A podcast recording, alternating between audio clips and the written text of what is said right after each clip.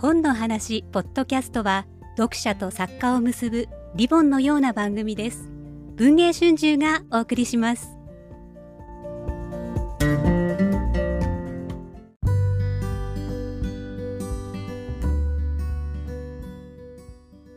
オールの小部屋。もう年末ですね気がつくと。ねえ。オール読み物12月号が出来上がりました。考慮したて。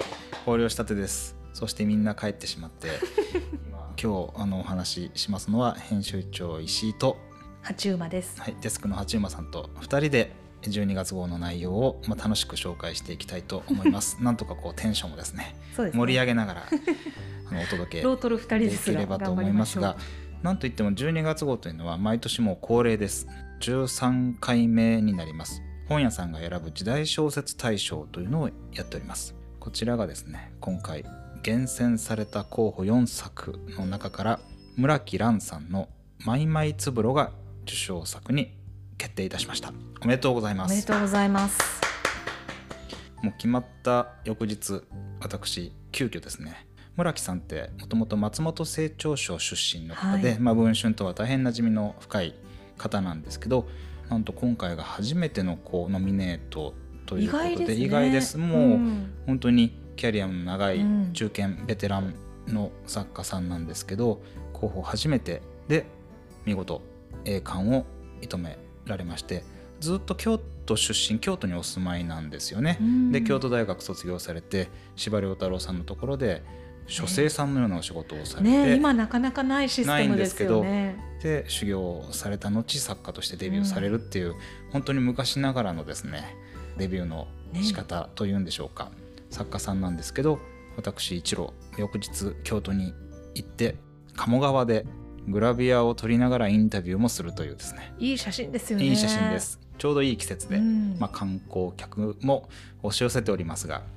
大変いい季節鴨川で素敵なグラビア写真とそれからインタビューを掲載してます。激論でしたよね。でしたね。そして熱かったですね。支持が押される方はね、はい。それぞれ本当に強くて。もう最後、文春から出てます高瀬野一さんの「貸本屋をせん」とこの村木さんの「マイマイつぶろ」が受賞をめぐって争う。うん。うん選考に当たった書店の皆さんがまあ激論を戦わすという形にだんだん議論はこう修練していくわけですけどこの「マイマイつぶろ」という作品が徳川九代将軍家重を描いてるんですけども本当に皆さん、まあ、涙なしには読めないと、うんうん。それぞれご自身のプライベートな体験談もね紹介しながら、あの家重というのは皆さんご存知の方もいるかもしれませんけど生まれながらに障害を持っていて体も思い通りに動かすことができない。そして言葉も思うように話すことができないと。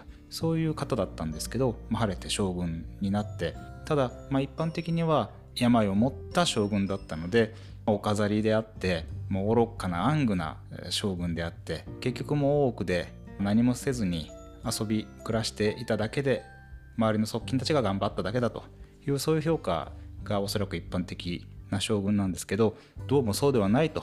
そうですね、新しい家重像をうん。描いた、村木さんがやっぱりそれをすごく資料からはい。この資料とこの資料を読み解く限りそうではないのではっていう、はい。すごく強いいわゆる歴史への推理というか。そうですね、ええ。はい、村木さんこのところ江戸時代を舞台に何作か小説を書いているんですけれど「マイマイつぶろ」は幻冬舎から出てるんですけれど幻冬舎から出したその前作で「えー頂上至極」という作品の中で木曽三川の不審工事、うんうん。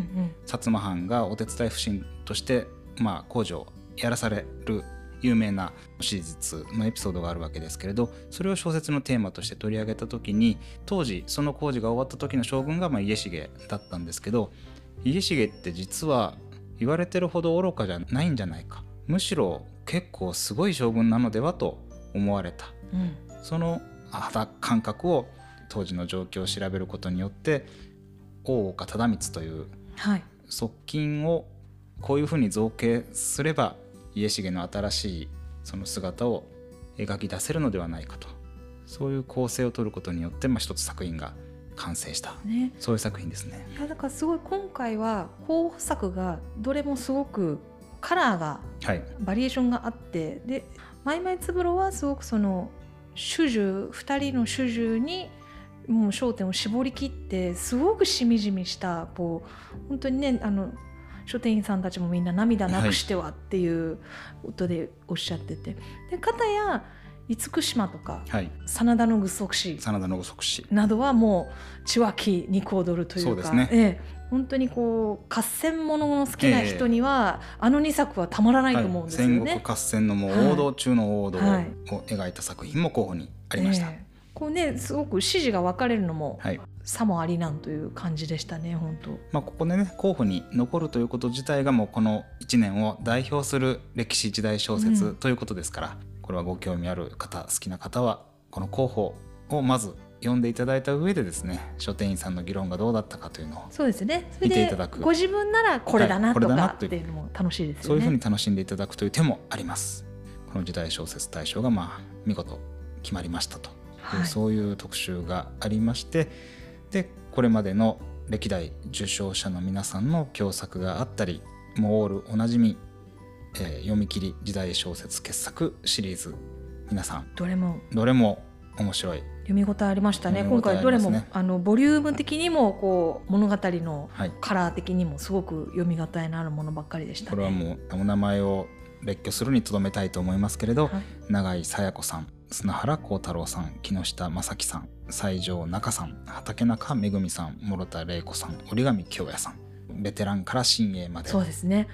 ねそれこそオールはい。の普段読んでくださってる方以外では多分折り紙京也さんがここに入ることが意外だと思うんですけど。そうかもしれはいません、もうね今までお読みいただいてる方ははい。なるほどなと、折上さんもですね、江戸を舞台にした「鳥物帳」シリーズを実は書いてくださっています。はい。こういった皆さんの作品も楽しめますそしてオール読み物を代表する人気時代小説シリーズといえば夢枕漠さんの陰陽師というものがございますが今回千葉県佐倉にあります国立歴史民族博物館で陰陽師のですね展覧会が開かれてるんですね今まさに。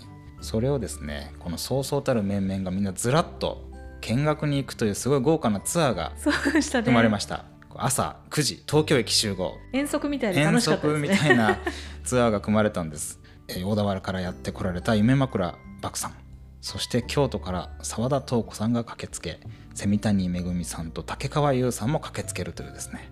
この豪華4人がしかも全国各地からこの博物館に集ってみんなで展示を見学してその感動がまだ新鮮なうちに大座談会。ね。陰陽師が好きすぎるという大座談会が執り行われましたそちらの模様も収録されております。今回。すごい盛り上がりましたよねこれ楽しかったですね、ねとにかくみんな陰陽師が好きなんですね。え 描く対象としてのその実際の陰陽師っていうのも好きだし、はいとあと澤田さん蝉谷さん竹川さんは漠さんの陰陽師。そうですね。夢枕漠さんがクリエイトされたあの生命と広政の世界がまあ皆さんとにかく大前提として大好きと。っていうはいのがあって、すごい座談会読んでいただくとすごくそのファン心がはい。前面に出ている蝉谷さんと竹川さんを澤田さんがこう引率の先生のようにまとめ上げるという。まあまあまあ皆さん落ち着いて落ち着いてみたいな。しかし澤田さんも実は熱いファンっていうね。澤田さんの言葉の端々からやっぱり陰陽師への愛がまあ溢れ出てしまうと。ね。印象的だったのはあの夢枕さんが安倍の生命や源広政がどういうふうに生まれてきたかつまり自分が書くときにどういうふうにそのキャラクターを作り上げていったかという話をされる時特に源広政の造形を語る時にですね僕もこれ竹川さんが泣き出すんじゃないかと思って ね。横でハラハラしながら見てたんですけど目を真っ赤にされて、はい本当にもう言葉が出ないようなはいその姿が大変印象に残ってます。胸がいっぱいっていう感じでしたね、そうでしたね。でもねその竹川さんも今戦国時代の陰陽師っていうものをそうなんですお。書きになってますし澤、田さんは？聖武天皇の頃ですかね。えー奈良古代の陰陽師あ陰陽師で修行する若い陰陽師にこれからなろうという、そういう青年を描くシリーズが始まりました。だから幕さんの生命は平安であることを考えると、すすごく広い時代のスパンに今皆さんが陰陽師に注目されてるというのは面白いですよね。面白いですね生命がいた時代よりももっと前の時代、うんそしてもっとずっと後の時代陰陽師っていうその職業や役割というのはもうずっとこの日本に存在しするわけですよね。元はあの中国から入ってくるんでしょうけどそこに日本的ないろんなものが影響をして、日本的なその陰陽道陰陽術というんでしょうか。に日本人の暮らしの中の本当にいろんなことの中に強い強い影響を及ぼして、ね。現在に至っているいるということがよくわかります。展示がすごく面白かったですね、はい。あの私なんかはあの時代が近くなってくるええええええ。方が面白くって、はい江戸時代とか、はい。あと明治の頃までやっぱ明りちょっと残ってた、もあるんですよね。ね、陰陽道のカレンダーみたいなカレンダーがあったしあるあとそれに基づく占いのええ。本が大変よく読まれたという、そういう展示もありました。すごく面白かった面ですね。白かったですね。そういう展示を見ながらですねでもしかし最終的にはやっぱりバクさんの陰陽師がすごいなん なんて素晴らしいんでしょうっていう話にどんどんどんどん話はなっていく、それも面白い読んでても楽しいです。あのバクさんのあのちょっと照れてらっしゃる感じはがチャーミングですごはいい素敵ですよね。そう面白かったです、うん。そういう大変素敵な座談会があります。素敵なトークといえばですね、はい。この方を置いてなかなか右に出る者はいない高見沢俊子さん。本当に。が今年のまだ暑い頃でした。神田明神で第1回目です。恵比寿祭りというのが今年から始まりました。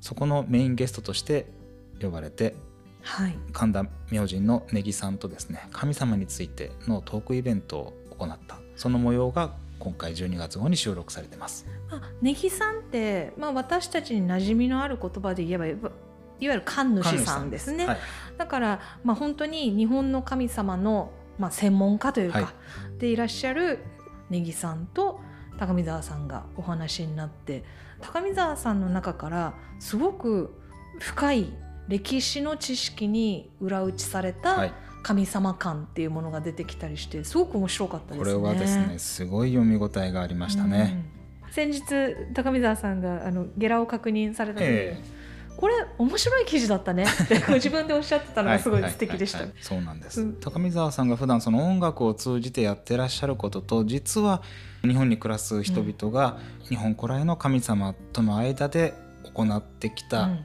信仰というのか人と神々の間で行われてきたことと、高見沢さんが普段音楽を通してやってらっしゃることが実は通底していると、うん。そういういいお話が。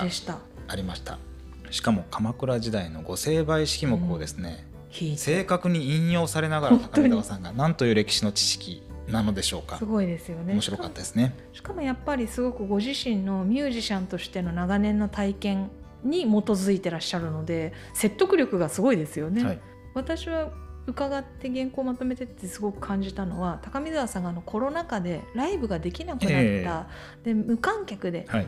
やった時に初めてギターを重いと感じた。うっん。てあれすごく印象にはい残っていて、やっぱりそのミュージシャンはやっぱり観客オーディエンスがいて成り立ってる。はい。っていうことと神様の話っていうのをすごく巧みに結びつけてらして。これはだから本当に普段のそのええ。アルフィーとしての活動の実感があってこその今の神様の理解ですよね。なに至っているとうん。いうことが今回の記事を読んで改めてよく分かりました。だからやっぱり特撮家族のような小説が生まれてくるんだな生まれてくるということも。その必然性がはい、分かりましたね、そもそも大前提として今もう一回解説しますと高見沢さんずっとオールで「特撮家族」という小説を連載されてて今年の春にそれが単行本になったんですけど影の主人公と言ってもいいのが神田明神で祀られてます少な彦名の御事通称恵比寿様という神様がいらっしゃる。その神様が神田明神にやってきてちょうど150年の節目の年なので、その恵比寿様が来たということを記念して恵比寿祭りが開催された。高見沢さんがしかもご本がでできたのがまさにその今年。はい。これはもう神の采配というような起源というかですね奇跡のタイミングになったんですね。しきりにねあのやっぱりネギさんはご縁という言葉をおっしゃってましたね。ね。はい、高見沢さんはもうこの特撮家族を書くにあたって何度も神田明神を訪ねて取材というか勉強されて神様もお姿も見て書かれてるんですけれど。そうですね。なので今ちょっと神田明神が高見沢さんのプチ聖地みたいになってますよね。今もう神田明神に高見沢さんのもうコーナーができてるんです、ね。本だけじゃありません。ワインも売ってます。なんか神々しいですよね。そうなんです。またこの少な彦名の御事っていうのはお酒の神様でもあるわけです、でワインがちゃんとそこに並んでいることにも意味があるというそういうお話もありましたね、ね。はい、これもですねもうファンの方だけではなくて小説が好きな人、はい。神社が好きな人神様古事記や日本書紀が好きな人そう歴史好きの方は面歴史好きの白いと思います方に広く読んでいただきたいはい。素敵なトークイベントです。と一転しましてこれまで割と歴史の話が続いてきたんですけど、今回は冬の警察小説大特集。はい。大変豪華なね面々が素敵な小説をたくさんご寄稿いただいたんですけどまあなんといっても特筆すべきはですね大変久しぶりの登場になります、はいはい。皆さんびっくりしないでください。探偵ガリレオがオールに帰ってまいりました。えね。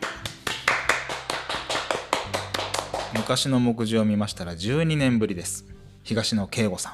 ガリレオ登場です。待ってました。待ってました。